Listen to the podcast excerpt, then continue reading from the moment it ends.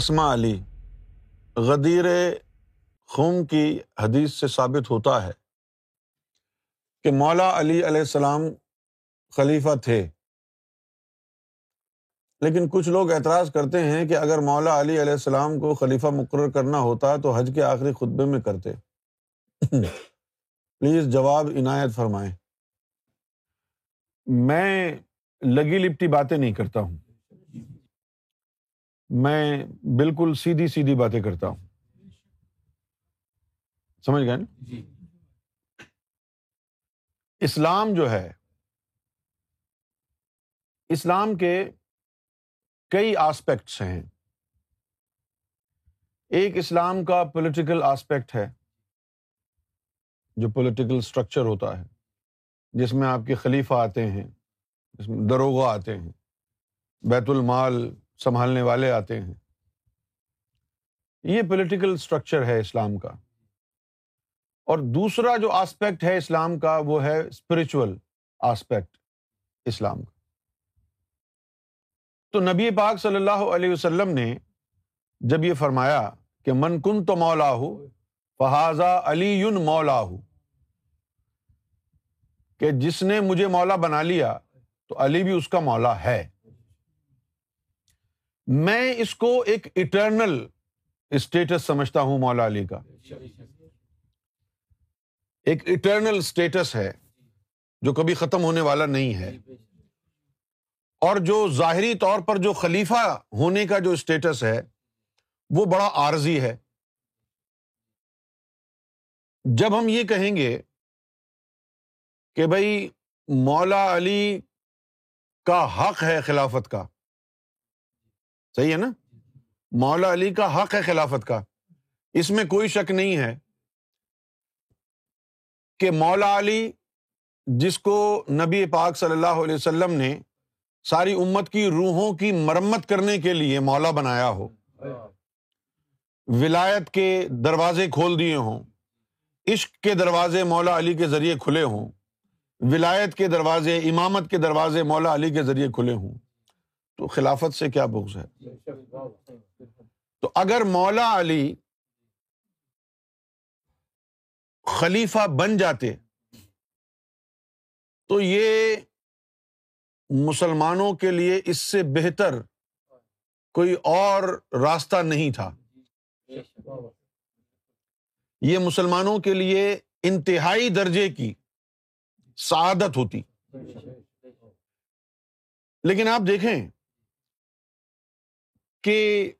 مولا علی کی خلافت کا جب دور آیا ہے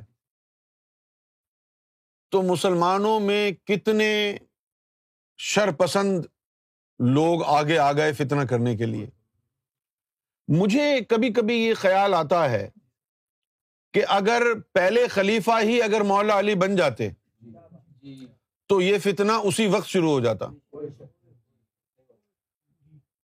اور جو کچھ مسلمانوں کو سنبھلنے کا موقع ملا تھا وہ بھی نہیں ملتا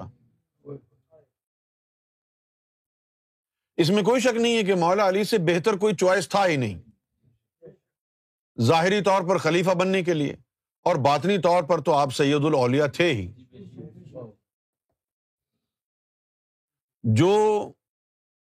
باطنی فراست حکمت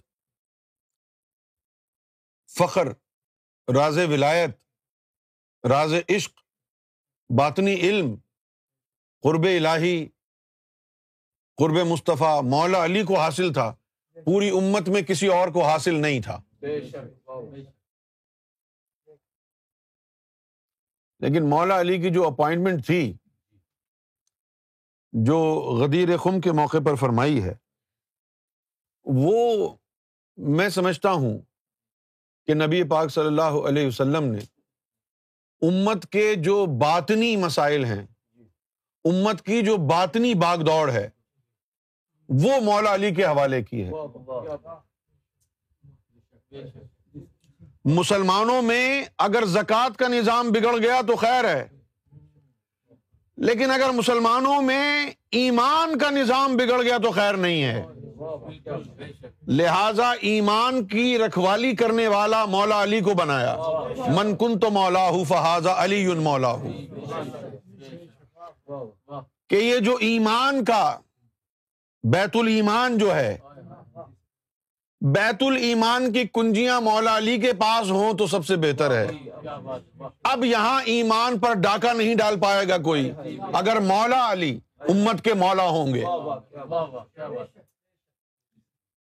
اور جن کو مال چاہیے ان کو بیت المال پر مقرر کر دیا بھی جائے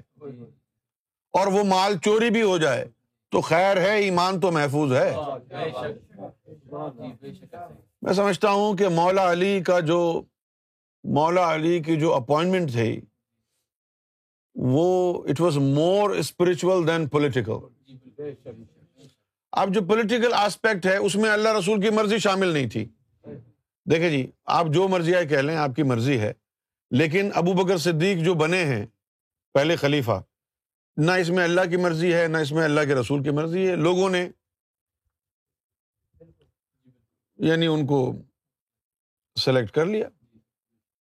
سلیکٹ کر لیا یا الیکٹ کر لیا پتہ نہیں کیا ہوا اس کے بعد جو ہے لوگوں نے جن کی تعداد زیادہ تھی انہوں نے ان کو سلیکٹ کر لیا اس وقت مولا علی کی حمیت باطن کو یہ گوارا نہیں تھا کہ وہ اپنی زبان سے کہتے کہ مجھے خلیفہ بنا دو کیونکہ یہ جو اللہ والے ہوتے ہیں بڑے غیور ہوتے ہیں بہت غیور ہوتے ہیں خوددار ہوتے ہیں غیور ہوتے ہیں لہذا جو امت کا باطنی نظام تھا وہ اللہ کے رسول نے مولا علی کے حوالے کر دیا اور یہی وجہ ہے کہ مولا علی کے سینے سے جو فیض نکلا ہے تو ہندوستان پاکستان بنگلہ دیش کے مسلمانوں کو فیض ہوا ہے اور وہ اللہ رسول کے متوالے بن گئے ہیں یہ مولا علی کے فیض میں نے کسی دن سرکار کی بارگاہ سے یہ سنا کہ مولا علی جو ہے وہ پاکستان میں ایک علاقہ ہے چترال مولا علی وہاں تک آئے تھے سنا ہے آپ نے بھی کہاں پر ہے وہ علاقہ سوات کے پاس ہے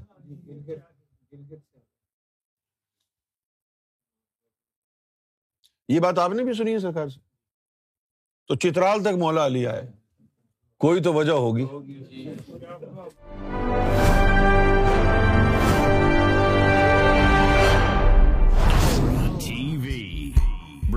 light, love, and peace in your life.